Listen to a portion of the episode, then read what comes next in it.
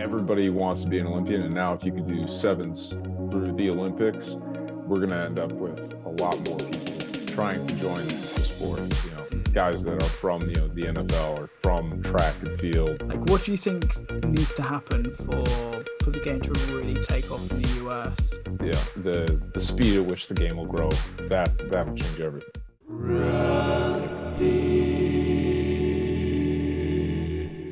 Hello and welcome back to the Much Ado About Rugby podcast, your weekly rugby podcast where we chat about everything rugby.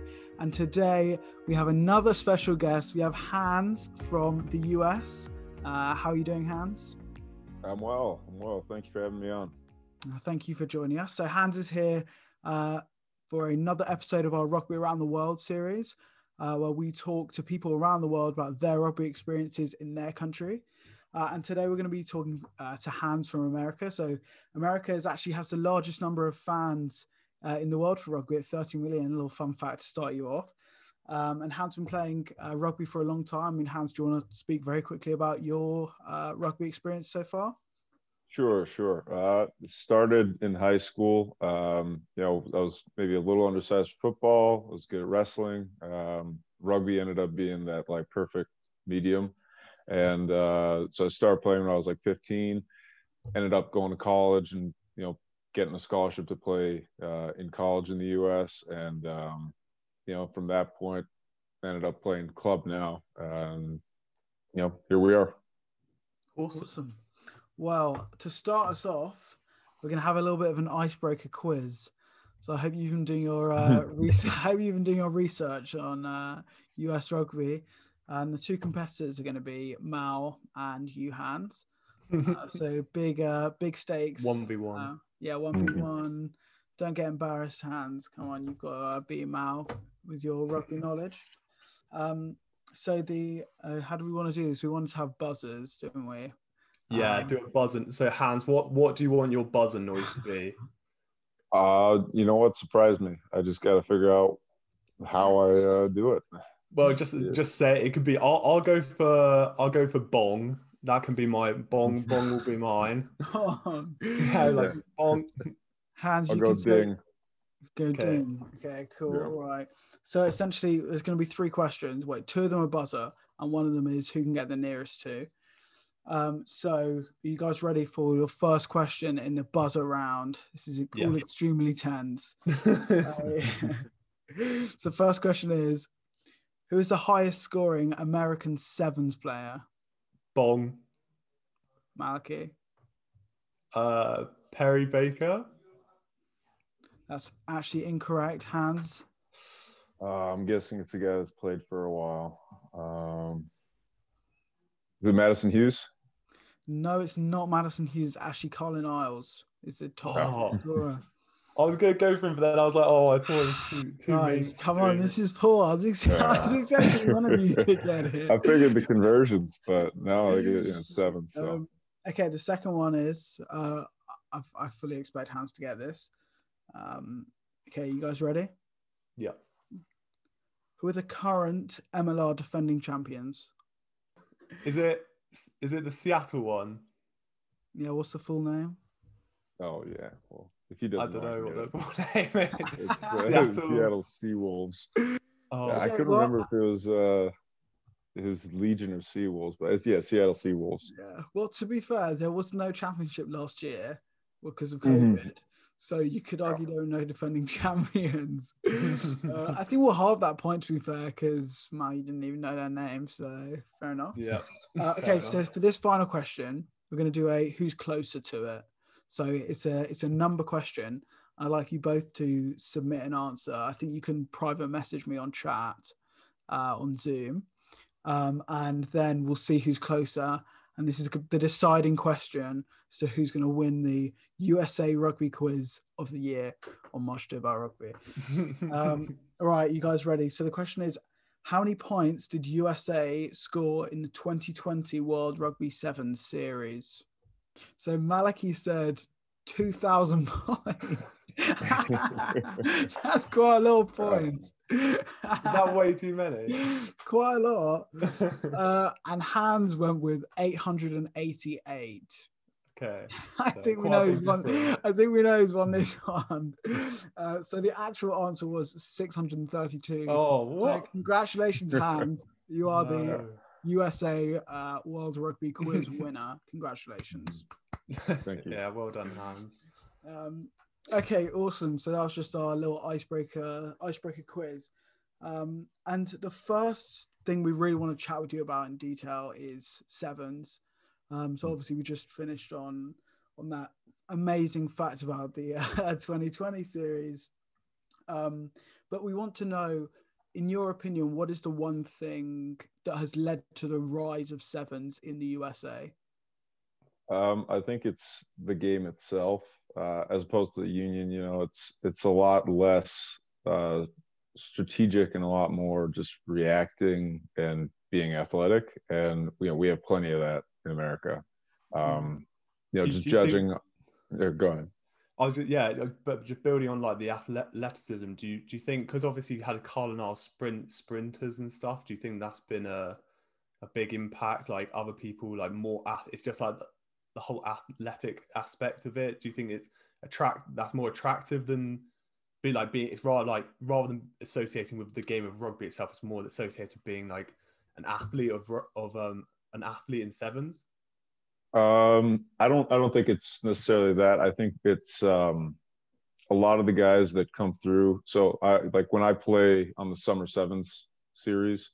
Uh, you, know, you play against other you know big clubs that are in the the elite you know category for that uh, you know summer tournaments, and every year you you know you hit uh, a couple of developmental academies that are filled with guys that uh, you know couldn't quite make it in the NFL Mm-hmm. and you know you're lined up and you have a, a center in front of you that's 6'4 240 and you know runs faster than anybody you've ever seen and it's it's a nightmare to deal with but you know they they don't have the the the rugby iq you know they don't know what to look for but in sevens if you can run real fast and you know you're hard to tackle it's Yeah. you'll be Yeah. okay Yeah, definitely. And do you think that like I don't know because well, me and Maliki were discussing it, and I think we wanted to ask you about what types of players like Carlin Isles and Perry Baker and what kind of impact they have on sevens in particular in the US. Like, are they sort of like heralded? Like, what is the attitude towards a national sevens um, team? Is it very sort of everyone sort of looking at that, or is it more of a community sense? Um, I mean, everybody likes that the U.S. is uh, is doing so well. I think the the players that are you know the the players' favorites are like Maka Unufe, uh, guys that you know have the skill and the class. Um, you know, uh, Perry Baker, obviously, uh, the things that he does, the highlight reels are, you know, Hmm. unbelievable. Yeah. Actually ridiculous his highlight reels. Yeah. He steps out of situations he just shouldn't. Because there's that I remember watching like one particular try I think he tried score, he literally ran the entire pitch from his own like in goal Yeah, area. he's stuck in the corner. Yeah. with, like steps, like so fast, they just gassed it all Steps the way. out. That's insane. Actually outrageous. But Like- Hans, do you think Sorry, go on. the do you think the Olympics, um, the Olympic success? Because obviously the US, they're so, they're literally like the top like few teams in sevens. Do you think the Olympic success has, is linked to, uh, or the, the success that they could get with the Olympics is being linked is causing like the US to push sevens a bit more than maybe like rugby union? hmm Definitely, definitely. Um, I think that being an Olympian is is something that you know every child in America is dreaming of. Basically, I mean, I'm, I'm sure it's the same in in Britain, but um, you know, everybody wants to be an Olympian, and now if you could do sevens through the Olympics, it you know we're going to end up with a lot more people trying to join the sport. You know, Mm. guys that are from you know the NFL or from track and field that uh, maybe were fringe athletes there, but given their you know really unique talents and athleticism, can make an impact for the U.S. game. Mm, yeah, because it's really interesting because we, I mean, we had another rugby around the world episode with China, with someone from China, and they're, I feel like they're like similar to the US in a way, but just like way further back. because they're just developing their Olympics program uh, Mhm. for sevens, and we know what China are like. They just absolutely go for it with the Olympics. Um, so no, it's really interesting how it's sort of very much like focused. And the next thing I wanted to ask was like, how would one get into rugby in the US? Because in the UK, we have like grassroots clubs, and in particular in sevens, like are there sevens hotspots in the US? Like, where are the main leagues? Are they very national or state-wise? Like, how does that even work? Yeah, so uh, the sevens clubs are ran through the same union clubs. So it's uh, it's a 15th team has a sevens team in the off season that all the backs basically join in, um, and then you pull from you know college teams, guys that are still in the area. Um, the way that you kind of get into rugby, some some areas in the in the country have high school teams. Um, so who, are- who you are might the kind of people start- who are playing rugby at high school? Because obviously Uh, you've got yeah. such big competition from other sports, though, like in Mhm. America. Yeah, so a lot of guys that um, you know just aren't doing a spring sport because if you're in a big enough high school, typically you only do one sport if you want to be really good at it. But then you know you end up with a lot of guys, especially their junior senior year, that realize, oh, you know, I'm not going to get uh, a Division One football scholarship, you know, and so they they try rugby, and you know if it's not that, then you get guys who played high school football or high school wrestling or you know any number of sport and they just want to have you know a community and uh, you know kind of a, an event that they can go to each week and work on and you know So- rugby's a lot of fun so Would you say rugby is pop popular in in America? Would you say it's like quite like a a niche sport that people kind of like play as like a second hand kind of thing? yeah uh, if you're talking high school it's definitely everybody's if you're playing rugby it's usually your second sport or third um, and then if you're as far as like the general population it is you know kind of uh, more on the back burner i think it's growing uh, but it's not football it's not basketball you know Yeah. it's it's not baseball it's it's more on the level of like lacrosse where Okay. the people That's who like it love it and they're you know they they live and breathe it but it you know you it's not like you know millions of people are tuning in to to watch Yeah. you know every game Then with with uh college uh college rugby is that the is that still like what is, is it still like you get like people who mostly played at high school uh or just like fa- like not doing so good in in American football or something and transferring over to rugby as a as a and then succeeding in that? Um it depends what level you look at uh because you can split college rugby into some tiers. Um you have clubs at uh, you know the big state schools that they they don't have a funded program because it's not part of their you know selected list of sports that they've had forever. Uh, so those it's just guys that you know used to play football and want to have something to do. Um, sometimes they play some pretty good rugby, other times not not so much. Um, and then you have varsity programs, uh, you know, that go out and find you know good high school rugby players, uh, guys that have dropped out of a big football program or weren't getting a lot of playing time at football program. And then when you look at the top teams, they actually supplement their rosters with a lot of foreign-born players. Mm. Okay.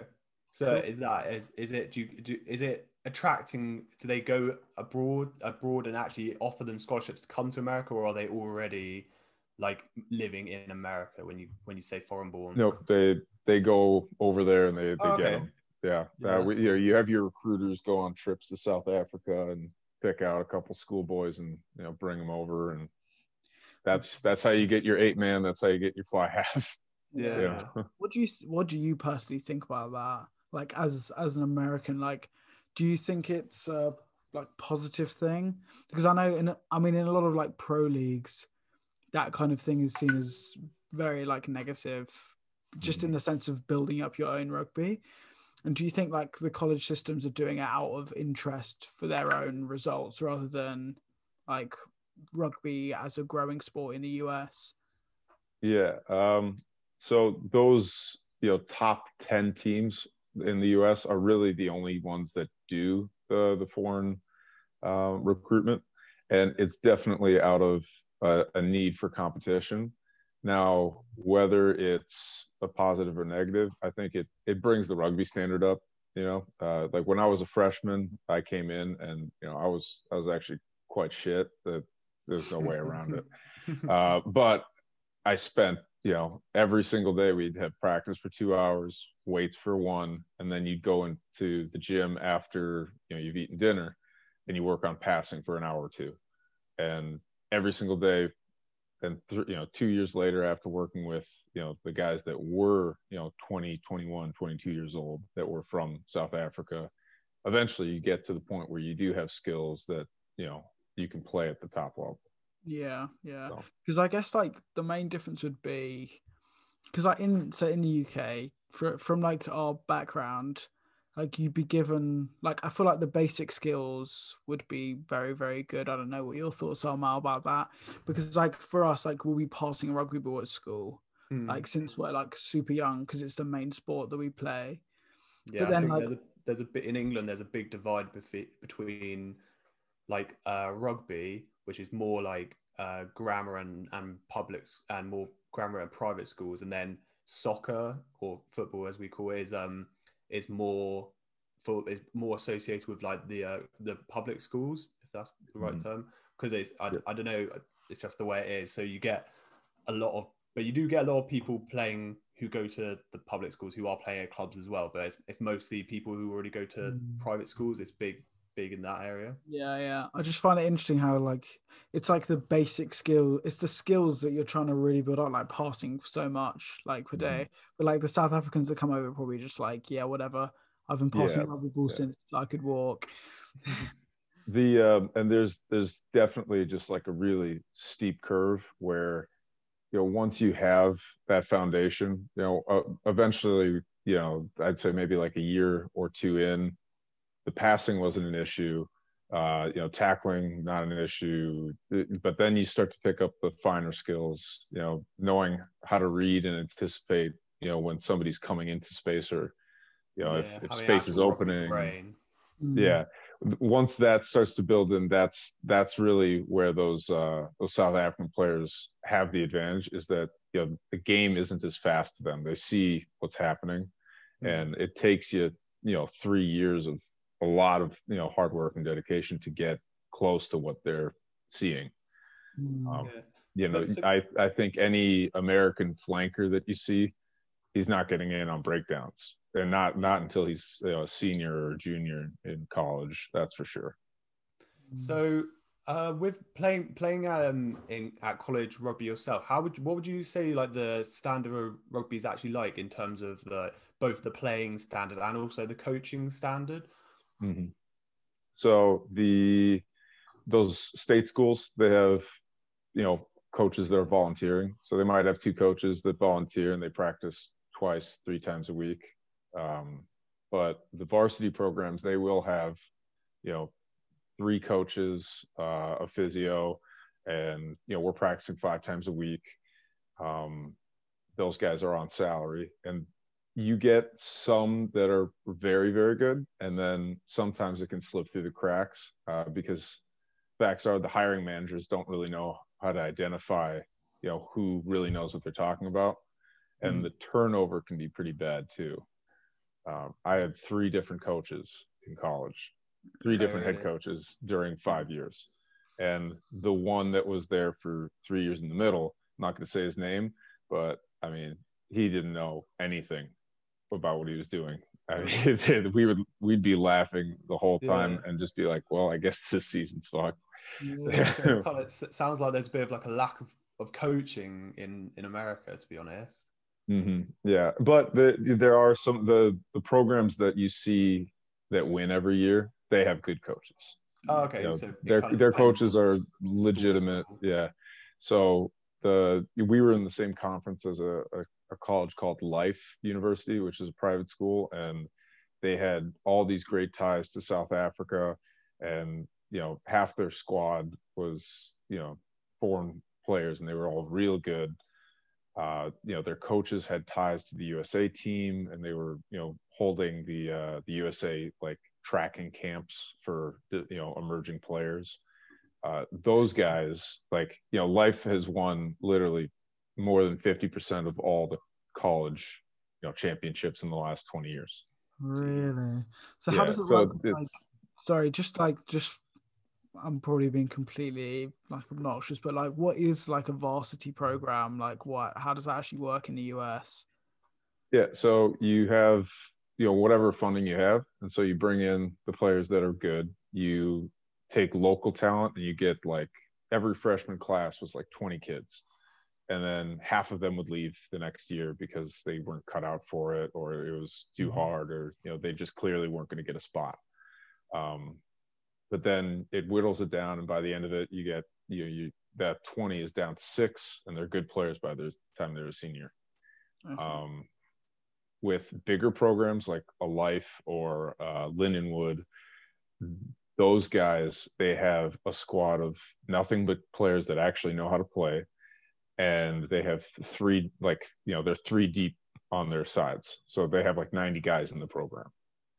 And wow. those teams are you know like the thing about it is they have they're better funded so they can afford that. And over the course of the season you know we were in their conference. We were able to beat them one off. But by Mm. the end of the season you know three of our better guys get injured now there's no chance Wow. Yeah. I think one one last thing that covering the college aspect of rugby is obviously the social side of it is massive for the UK, and obviously, but in America, the drinking age is 21, isn't it? So This is what we really want to know. yeah, this is actually we're There actually quite is. interested. What is it actually like? Because like even like obviously it's 18 in England, but Mhm. obviously people are drinking much before that. Um, with like clubs or or their school team or whatever. So what what is it like uh, at college with the the 21 drinking age? so uh, if you're part of a state school you're drinking immediately you know it's a club and Mm. yeah, those freshmen they uh, they'll they'll drink till they pass out every weekend for the first two years. You know, Yeah. it's it is it's a hot mess, but it, you know it's fun. Um, the varsity programs, um, guys that don't follow the rules will get in trouble and sometimes get kicked out of the program. It's a lot more Uh, serious.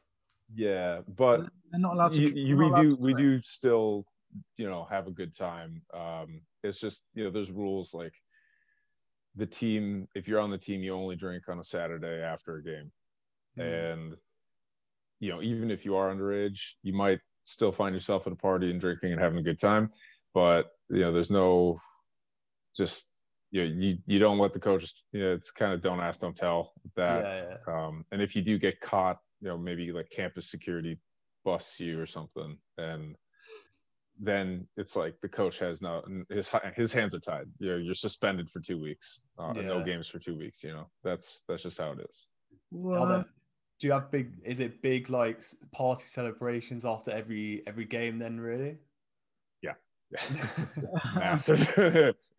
Yeah. yeah, I mean, yeah, I, I could tell you, you know, a million stories, but it's uh, yeah, we we'd go as hard as possible, and the the good thing about it is, Yeah. you know, the um, the colleges that have rugby programs are private schools, and so there's a lot of uh, the people who are on campus are basically all athletes.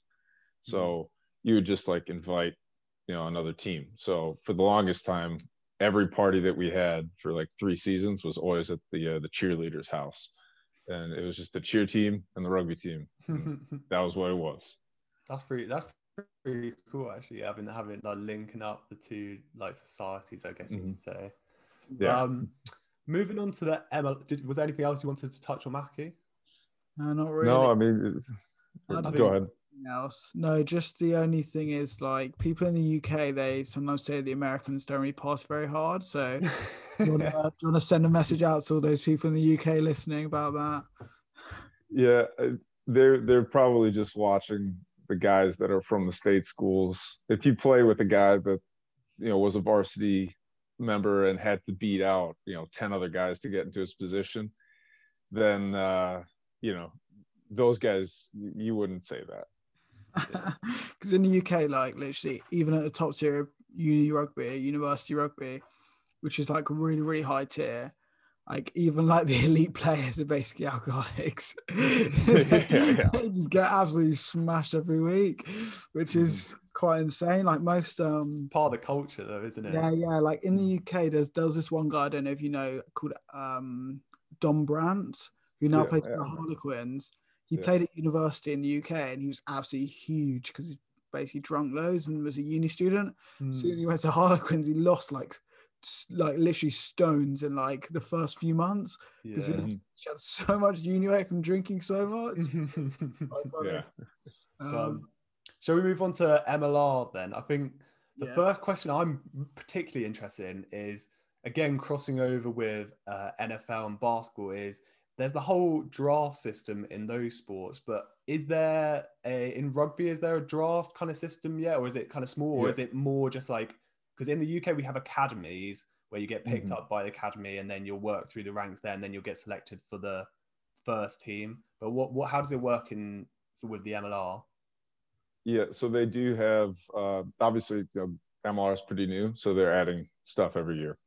Uh, but they do have um, a, a draft system where you declare your eligibility, and then you know if you're good enough, they've already kind of looked at your film, and they have this draft. Now, whether those guys play, I don't know Yeah. uh, they they almost all ended up on the developmental side for you know the MLR teams with you know a couple exceptions of guys that were really you know quality players and you know ended up you know getting some looks on you know the first side um, So, but so yeah how, most, what- most of those guys they're, they're, they're probably never gonna actually play in the MLR So what's the main way that the MLR teams actually like like recruit their players? I guess you could say.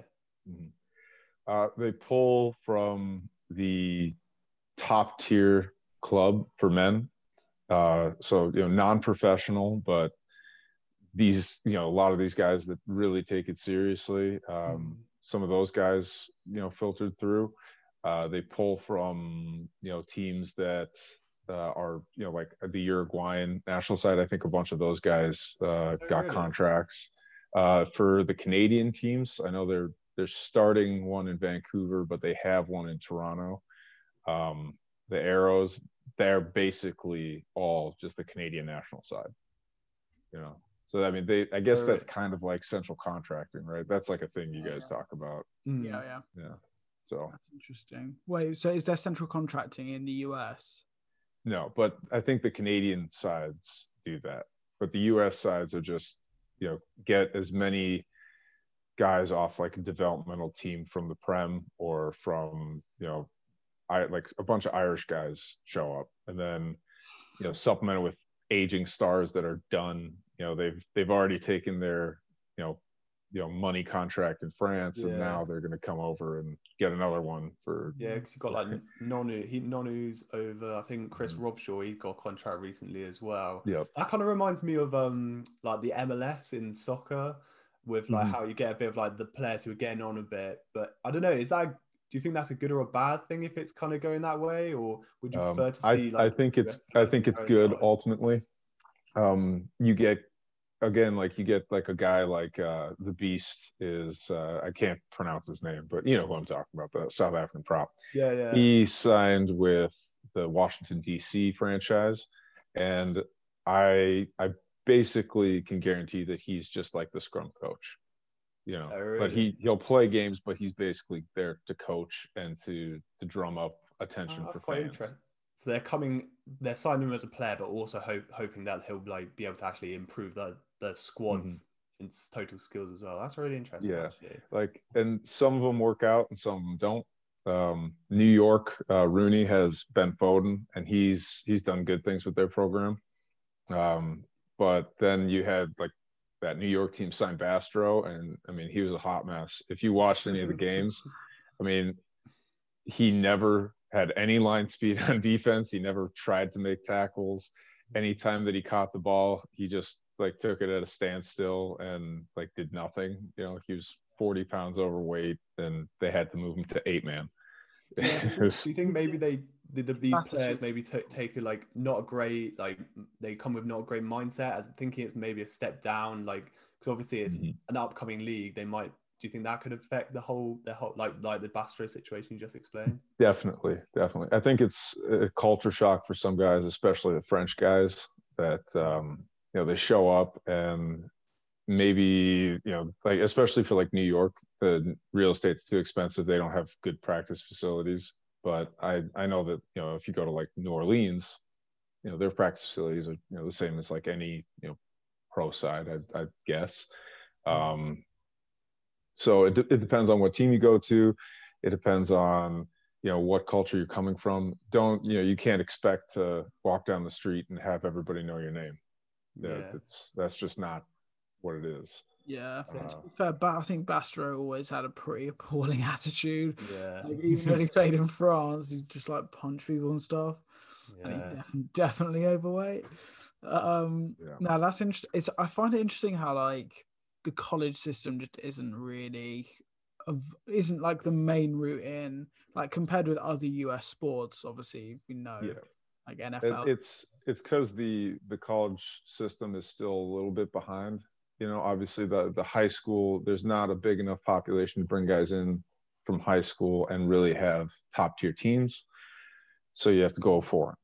Same thing with the mlr you could pull all the best college players but you're going to need to get guys from overseas who have that you know the ability to see the game at a, a faster speed and mm-hmm. react better. And they, they've just been playing the game for much longer at a higher level.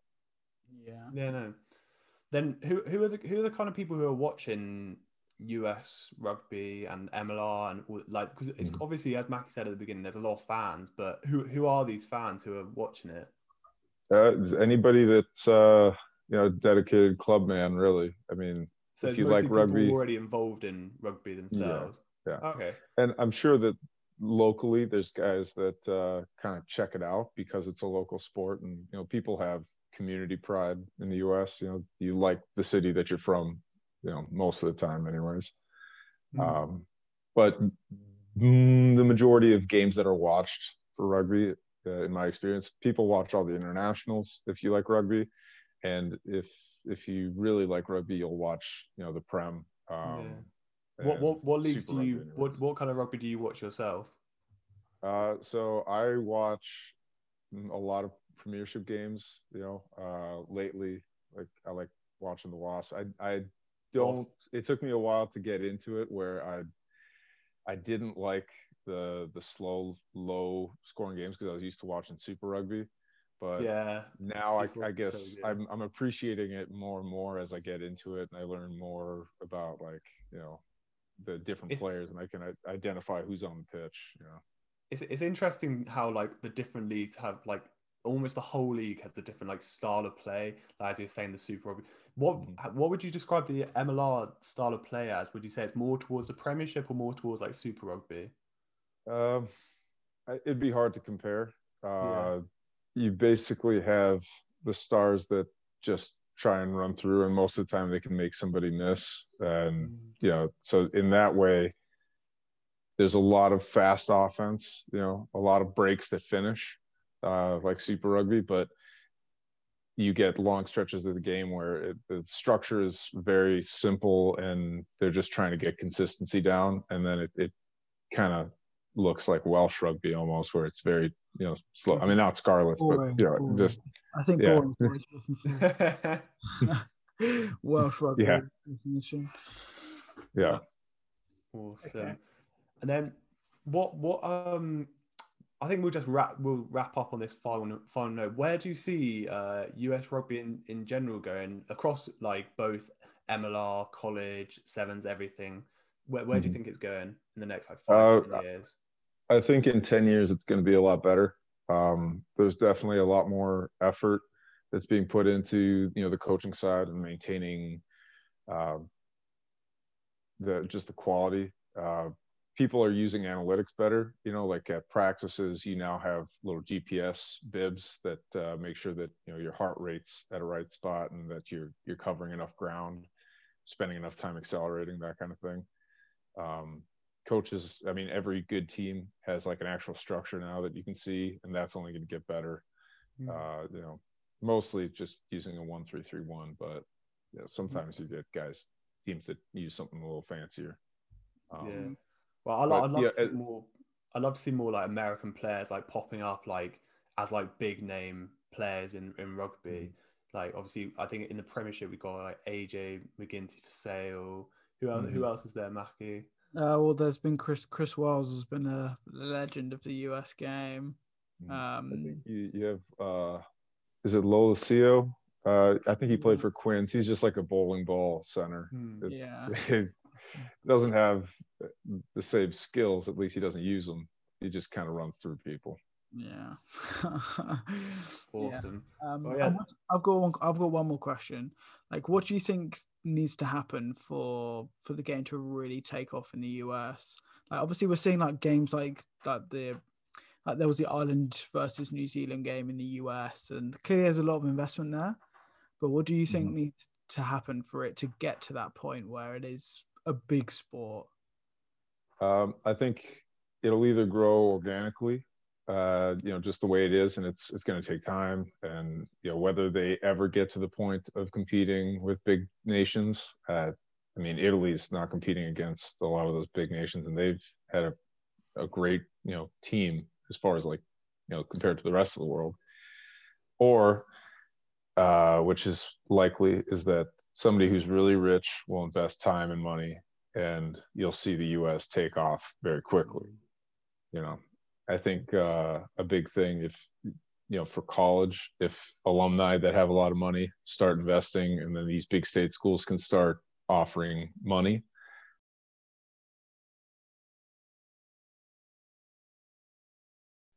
Yeah, the the speed at which the game will grow that that'll change everything. If you enjoyed this episode, be sure to like and subscribe on YouTube, follow on Apple Podcasts and Spotify, as well as follow our Instagram at Much About Rugby. Rugby.